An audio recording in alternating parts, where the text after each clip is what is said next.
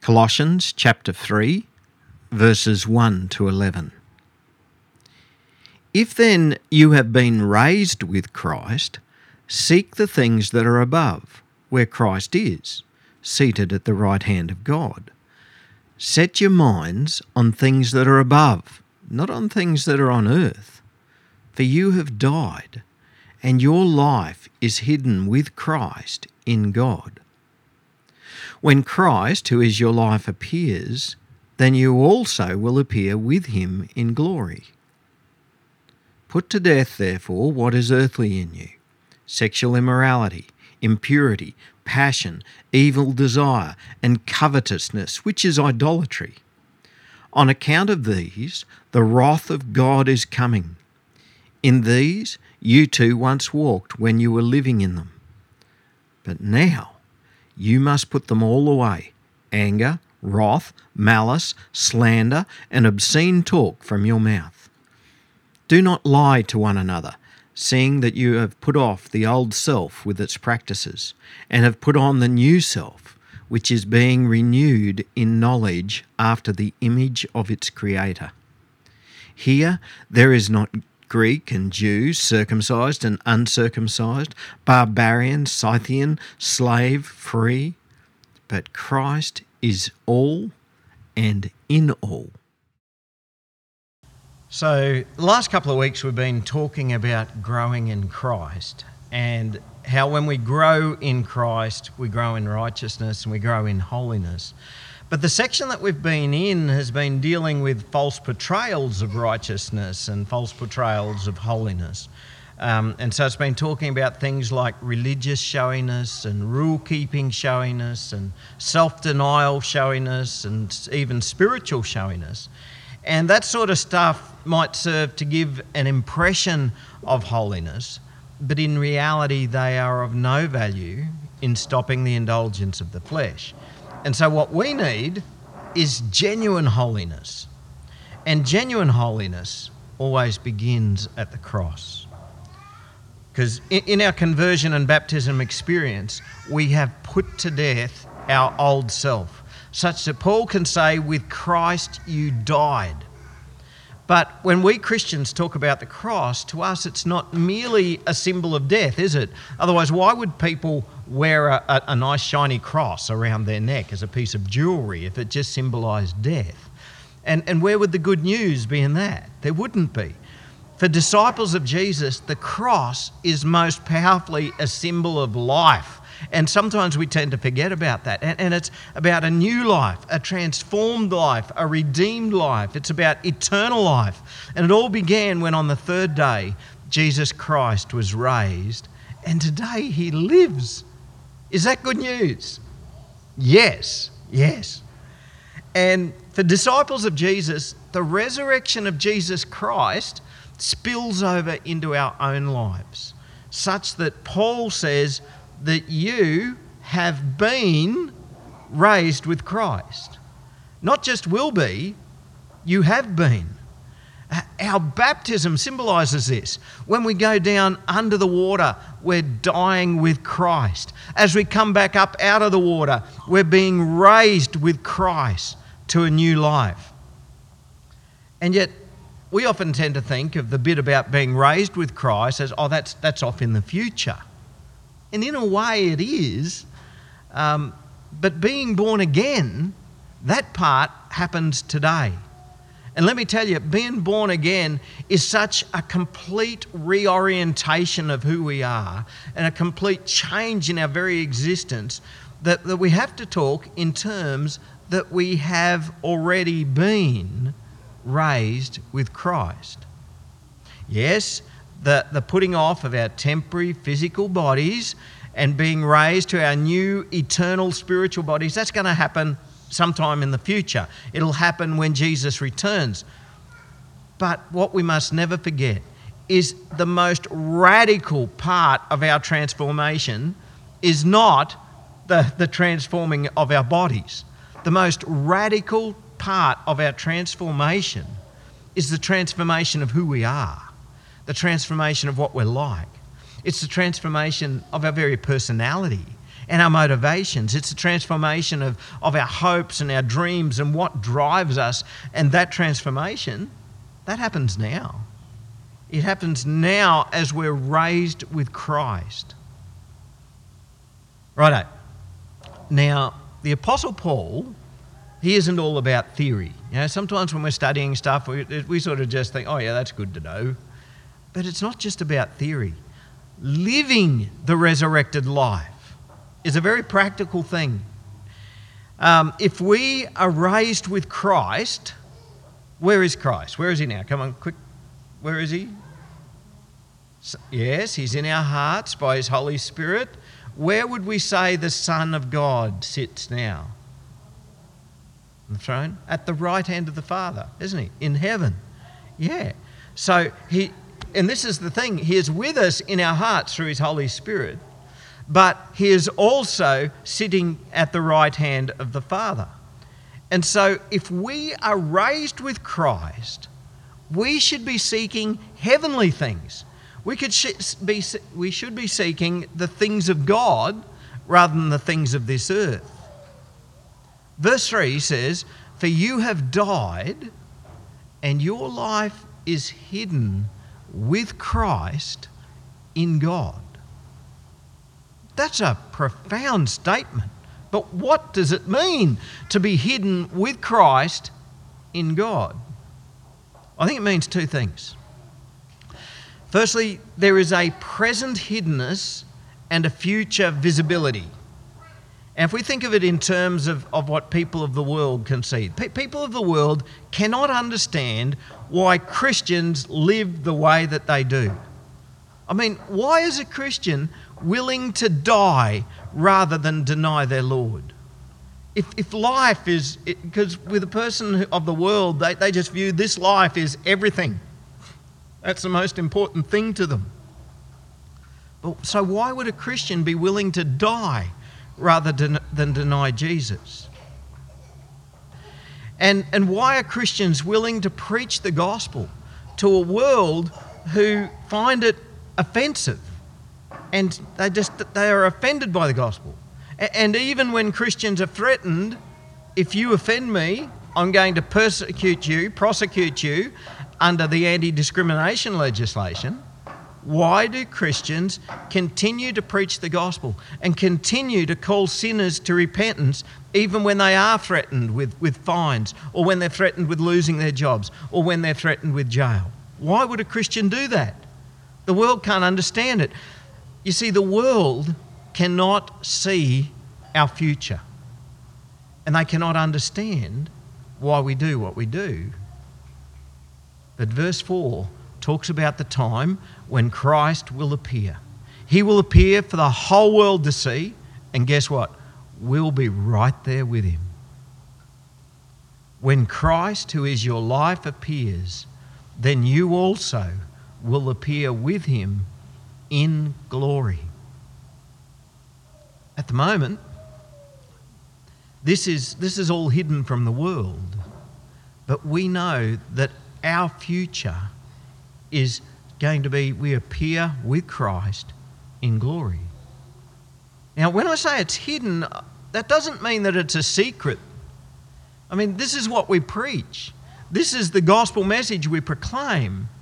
It's hidden because of what a hard heart does. The symptoms of a hard heart isn't chest pain. The symptoms of a hard heart is blindness and deafness to the things of God. And so it's hidden because a hard heart produces blindness and deafness, and they will not hear and they will not see the things of God. But that hiddenness will all be gone when we appear with Christ. But the second thing that I think about being hidden with Christ means is we are tucked away in safety and in assuredness. So we're fast coming up to Christmas now. I know this sounds crazy. We're still in November, but we went to our first Christmas party last night. Um, who has Christmas parties this early? Well, we do, apparently. Um, so we're coming up to Christmas. Can anyone tell me how many shopping days are left and left till Christmas? Anybody know? I'm actually glad to hear that. That's the sort of thing I used, we used to always know. Now we don't know how many days the shops are open. Some are open more than others. Righto. Has anyone here already done their Christmas shopping? Who's, who are the organised ones? All right. A few of you, a few of you have already done your Christmas shopping. Well, for me, the biggest challenge when it comes to, to getting ready for Christmas and getting the Christmas shopping done and so on, it's, it's not about finding the right gift because I think you'll all agree that I am the perfect gift giver. I always know exactly the right gift to give my wife. She's always very happy, except for the year I bought her a hedge trimmer, or the year that I bought her spatulas, or the year that I bought a saucepan. Okay, right, I sometimes have a little trouble with giving the right gift. But my biggest trouble I have is finding a spot to hide the gift I do buy. Right? So I've got to find a spot to put things where Robin's not going to find them. Got to be a spot where it's safe and so it's not going to get stolen. Uh, it's got to be somewhere where the mice aren't going to eat it. And it can't be somewhere too hot because chocolate melt. Oh no, now she knows what she's getting. Uh, but for me, it, and this problem is increasing, the problem is increasing that I have to try and remember where I hid it. Okay, now that didn't used to be a problem, but uh, you have the same problem, Margaret? You live alone, you don't need to hide anything. uh, but if you have something of value, something that you want to keep for yourself, what you do, you, you hide it, you, you tuck it away. Now, I, have forbidden Robin from buying chips or chocolate because I'm trying to lose a bit of weight. I'm not doing real good at it, but, but I do a lot better than when we have chips and chocolate in the house. But I got home last night I said, I'm actually still really hungry. Have we got any chippies or anything? And no, I haven't got any chippies. Got some corn chips. Oh, are they the ones that I do actually like with all the flavour on them? She said, Yes. I haven't seen them. Oh, they're hidden behind the such and such. Why do you think she hid them away behind there? She's keeping them safe for herself, you see, right? So she's keeping them safe for herself, knowing that if Michael knows they're there, I'll come here when I have a little peckish feeling and, and they won't be there, right? And, and you understand what I'm talking I'm seeing if you, some of you hide things from, other, from others in the house, don't you? Lauren, what have you got? You know what's going to happen now? Jake's going to go home and he's going to go searching just to see what is hidden away there. Righto. But it's about having a safe place, a secure place. And I think this is the second meaning of what it means to be hidden with Christ. We're safe, we're secure, we're tucked away with Him. No matter what happens to us on this earth, our future glory is assured our position with Christ at the moment is hidden. But when Christ returns, when Christ appears, we will appear with him in glory.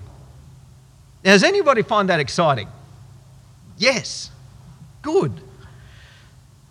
You know, some people are so filled with fear at the moment. Some are afraid that they're going to catch a virus and die. Some are afraid that the government is restricting our freedoms too much. Some are afraid that they're being forced to do something that they don't want to do. But you know what? As disciples of Jesus, let us never carry the same fears that people of the world carry. Let us never be afraid of anything that this world will throw, at us because the spiritual reality behind everything that's going on in the world is a reality that the world cannot see. It is hidden from the world. But we are hidden in Christ. And when Christ appears, we will appear with him in glory. Doesn't that make all of the worries that, that we have in this world just fade into nothing? And this is something that we're assured of. When Christ appears, we'll appear with him. Right.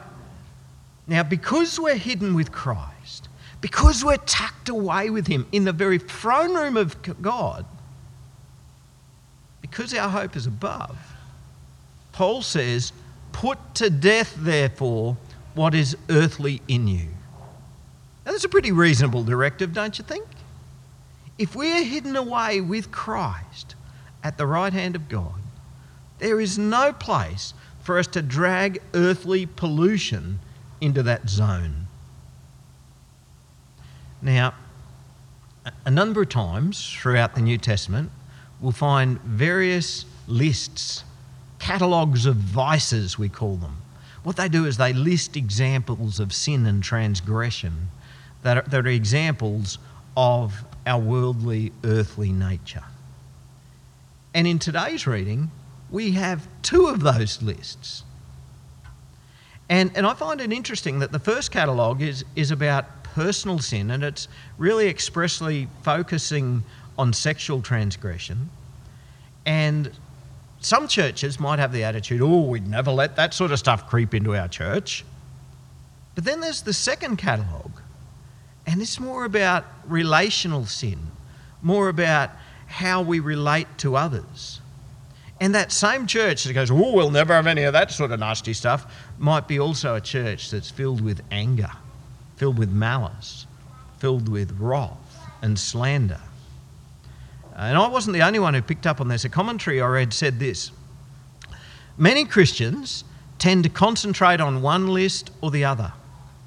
And so you might know of a Christian community that, that would be appalled at the slightest sexual irregularity, but which themselves are nests of malicious intrigue, backbiting, gossip, and bad temper. Oh, we would have never seen a church like that anywhere, would we? Hmm. Yes.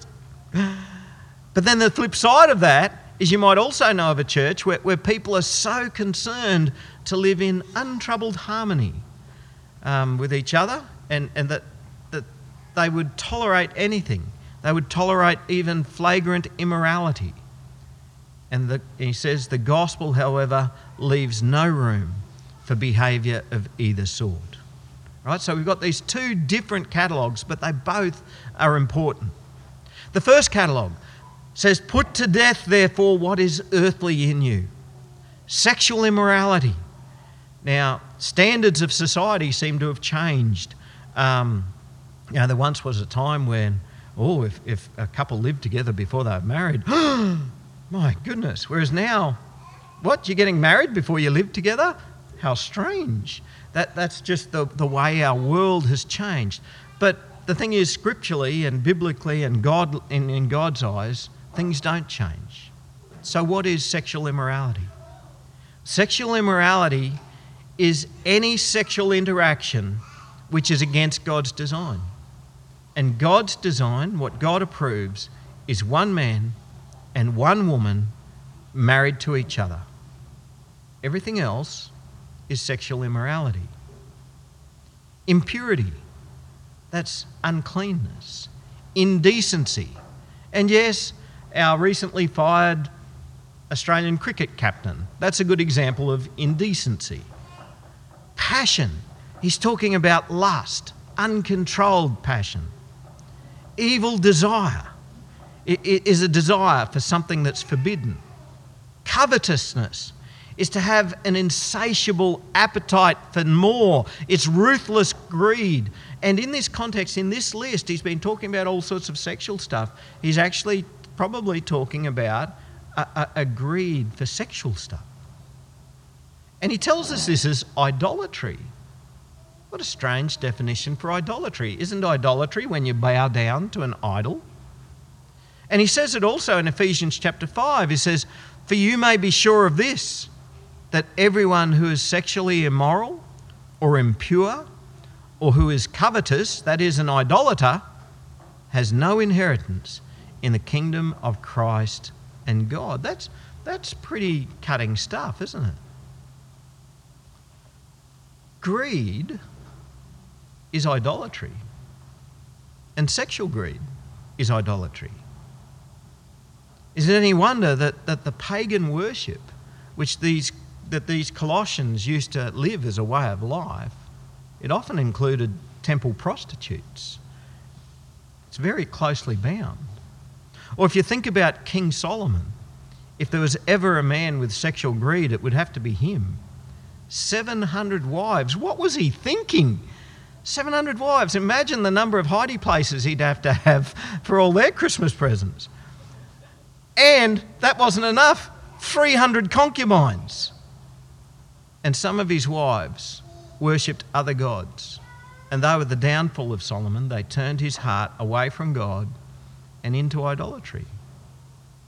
And this is why greed for more, and particularly greed for more se- sexuality, um, is said to lead to idolatry. And, and often we, we, even see it in, in, our own society now and in the church. And, an often repeated story, too often is it repeated, is when a Christian starts dating a non Christian. And they have in their mind, oh, I'm going to convert him, or I'll convert her. But rarely does that ever happen. Sometimes it does, but that's the exception to the rule. And usually it works the other way. The sexual desire pulls them away from God and into idolatry. Anyway, Paul says, on account of these, the wrath of God is coming. On account of what? Sexual sin? Well, yeah, all sin. On account of all sin and, and the way that we earthly live on account of these things, the wrath of God is coming. And that's the thing, that these are catalogues of sin. They're just listed as examples, right? They're not a list and, whew, thank goodness I don't do that one. Whew, thank goodness I don't. Oh, I don't do any of those on that list. Oh, good, I'm good. No, no, these are just examples of sin, and we all have a subject to different sins. But when it comes to the wrath of God, this is a topic that many churches, you'll, you'll never hear that topic come up because they don't want to talk about them. Uh, we live in an age like never before where many in our society um, they not, don't only don't want to hear about God, they find it, they believe it's their right to not be offended. And if you offend me, then I'm going to see to it that, that you're punished for that.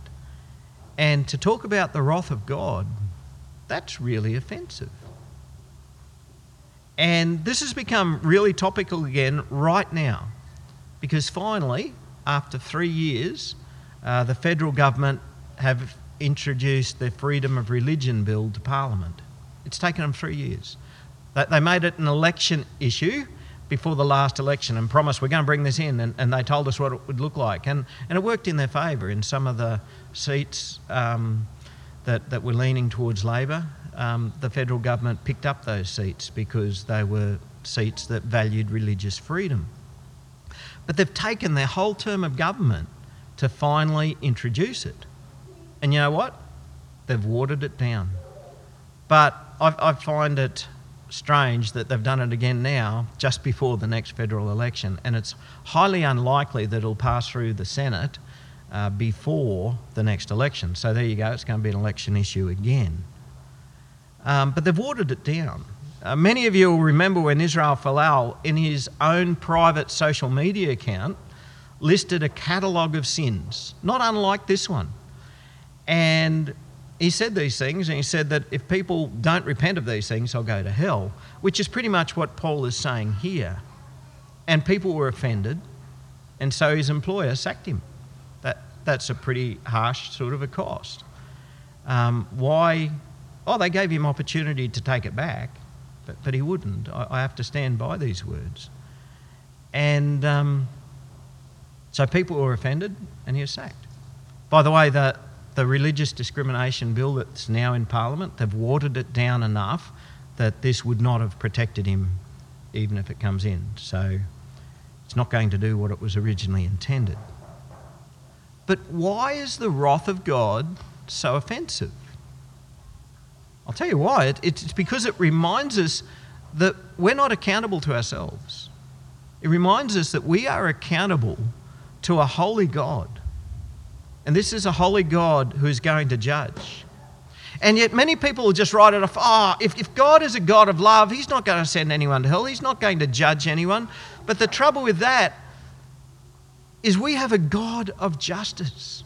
And we as humans, we cry out for justice, do we not? What happens when, when a terrible crime has been committed and a judge gives the, the criminal a very tiny sentence and they're out of jail within a few months? There's a giant public outcry. There's no justice. That person should be punished, right? As humans, we know that justice is required. And if our God is a God of justice, he cannot let go sin go unpunished. And so the wrath of God is coming. The reason it hasn't come yet is because God has been holding off, giving us every opportunity to repent, giving us every opportunity to come to faith in the Lord Jesus Christ. But the day of wrath is coming. But as Christians, it's really important that we never, ever become the sort of people who just point our fingers at, at everybody else and go, oh, you're the dirty, rotten sinners. Because what does Paul remind us here? The, Paul, Paul gives the Colossians a reminder you used to do this sort of stuff too before you were saved, but not anymore. Let us never forget that. We didn't become Christians because we were sinless. We became Christians because we have a Saviour. Someone once described evangelism as one beggar showing another beggar where to find bread. In other words, it's one sinner who's been rescued by a Saviour telling another sinner how to be saved. So we're not to be pointing the finger. But he's also reminding us that God has called us out of our old ways. He's called us out of our old lives and into a new way. You see, when it comes to righteous living, some of us in the church, we might feel, oh, I can't insist on this particular standard because before I was saved, I used to do that sin. So I can't expect other people in the church not to be doing that. But that's the whole point. The word used to Used to is gone. Used to is erased. Used to is nailed to the cross. And every Christian has been called to a new holiness. So, as Christians, we used to walk in the ways of the world. He says in verse 8, but now you must put them all away or take them off. See, when it comes to being saved and, and when it comes to holy living, there's the d- divine initiative. That's the part that God does. And then there's the human response. God has saved us, but now we're being told that we have to put away or put off all our old ways. Ah, when you get old, you start to reminisce back in the day, uh, when I was an ag dag, now for the uninitiated, that's a student at an ag college, uh, the rules that, at the Dalby Ag College were pretty strict, and they had a dress code that was pretty strict. So they didn't worry much, too much about what you wore on your time off, sort of like when you're just around the dorms or out kicking the footy or whatever, you just wear shorts and sand shoes or whatever. But it was when it came time for you to go to practical classes and stuff, you had to have what we called work dress. And we knew it as work dress. And work dress was a long sleeve shirt, it was long pants. You could wear jeans if you like. Had to have a belt and a pocket knife, and boots, work boots, and socks, and a hat. No caps, had to be a broad brimmed work hat, and a notebook and pen right? So that was work dress. And if you turned up for a practical subject and you weren't in work dress, you would be sent straight back to the dorm to get changed and you'd earn a penalty to boot. Then there was something called town dress. Long, long pants, but this time good long pants, a good long shirt. Sometimes you'd have to wear a tie, but not usually. Dress boots. Now, the, the, the, students who came who had richer parents all wore RMs. At the time, we couldn't afford RMs, so I just had a pair of dressy Blundstones. Um, and a dress hat, not your grubby old work hat. You had to have a dress hat. Once again, a broad brimmed hat. You couldn't have a cap, right? And that was town dress. unless, of course, it was night time, you wouldn't wear a hat. Um, but to have dinner at night, you, you'd have to knock off work, go back to your dorm, have a shower, and get into town dress before you would be allowed into the dining room. Um, and on Saturday mornings, uh, yes, you could be in, in your casual clothes for breakfast, but if you wanted to get on the bus to go into town to do a little bit of shopping on Saturday morning, what did you have to be in? Town dress. And so everybody would know you were from the Dalby Ag College because you were dressed up as you were downtown. Right? It was very clear. Down the paddock, that's a place for work clothes. But if you were a student of the Dalby Ag College, if you went into town, you would be in town dress. And this is the sort of image that Paul is trying to give us here because we are raised with Christ to life. We take off our old way of living. Just like we take off our grubby old work clothes, we take off our old way of living, and now we put on our new way of living. We're living in righteousness and holiness.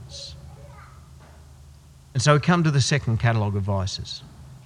But now you must put them all away anger, wrath, malice, slander, and obscene talk from your mouth. Do not lie to one another, seeing that you have put off the old self with its practices and have put on the new self, which is being renewed in knowledge after the image of its creator. This list, this catalogue, is about the way we relate to others. We take off anger. We mustn't be angry with one another. Wrath we're not the ones who are responsible for wrath. That's what God does. We don't pay people back for the wrong that they've done to us. Malice, that's vindictiveness. Slander, that's telling lies and saying nasty things about other people with the intention of putting them down or putting them offside with other people. There must be none of that. Obscene talk, lying. I think lying is one of the, the big things. The truth of Jesus Christ must always be on our lips. Disciples of Jesus must never lie. You see, our conversion, it isn't just about turning away from our old life, it's also about embracing our new life, embracing the life that God has saved us to. It's a complete new change in our personality.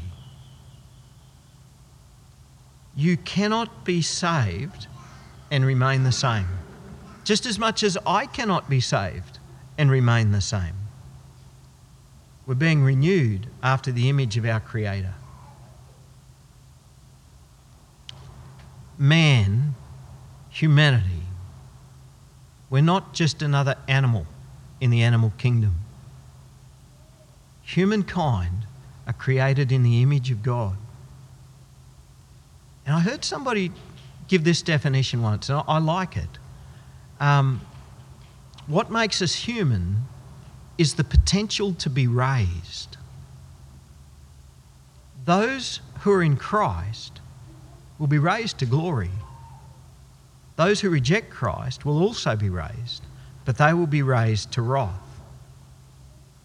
Now, throughout Colossians there's an underlying drive for Christian fellowship and for unity within the church. Last week we, we talked about how the body is being knit together and how together we grow with a growth that is from God. And yet, some Christians are of the attitude if Christ is all I need, because that was also part of our our um, theme, which has been coming through for about a month now Christ is everything we need. But some folk might be of the attitude if Christ is all I need, then it doesn't matter that I'm not connected to a church. But Paul is, is really clear to make sure that we don't get that sort of attitude. In verse 11, he says, Here there is not Greek and Jew, circumcised and uncircumcised, barbarian, Scythian, slave, free. But Christ is all and in all. We, in Christ, we've been raised into his new kingdom. And this kingdom that we've been raised into isn't a kingdom of racial prejudices. This kingdom isn't a kingdom where the colour of one's skin has any bearing. This isn't a kingdom that will judge you on what religion you used to be before you were saved. It's a place where you won't be judged on what you have repented of, because that has gone. You won't be judged on, on what language you speak. Uh, that, that's what the word barbarian meant to the Greeks, by the way. The Greeks called anyone who couldn't speak Greek barbarians. You know why? Because to them it all just sounded like ba, ba, ba, ba, ba, right? Just a bit like, what's the name? Greta Thunberg? Blah, blah, blah, right? Um, in the church, doesn't matter whether you're an employer or an employee, or whether you're a manager or someone who is managed, or whether you're a slave or whether you're a master. And here comes the really important bit. We are all one in Christ. We get this? We're all one in Christ. And Christ is in all of us. You know, do you understand the ramifications of this? If I reject my Christian brother, I reject Christ who is in him. If I refuse to fellowship with my brothers and sisters in Christ, I'm refusing fellowship to Christ because Christ is in them. Let's pray. Lord Jesus Christ, we want to thank you that you have saved us through the cross. We thank you that you have bestowed on us and are growing in us genuine holiness. Lord, how wonderful it is that, that we are hidden in you, that no matter what this world throws at us, our future is that we will appear as you appear in glory. Lord, Help us respond to your grace as you would have us respond. That we would take off our old ways, like dirty old clothes ripped and torn to be thrown away. And that we would put on this new life of holiness, as is befitting our position, hidden in you, to be revealed in glory. Amen.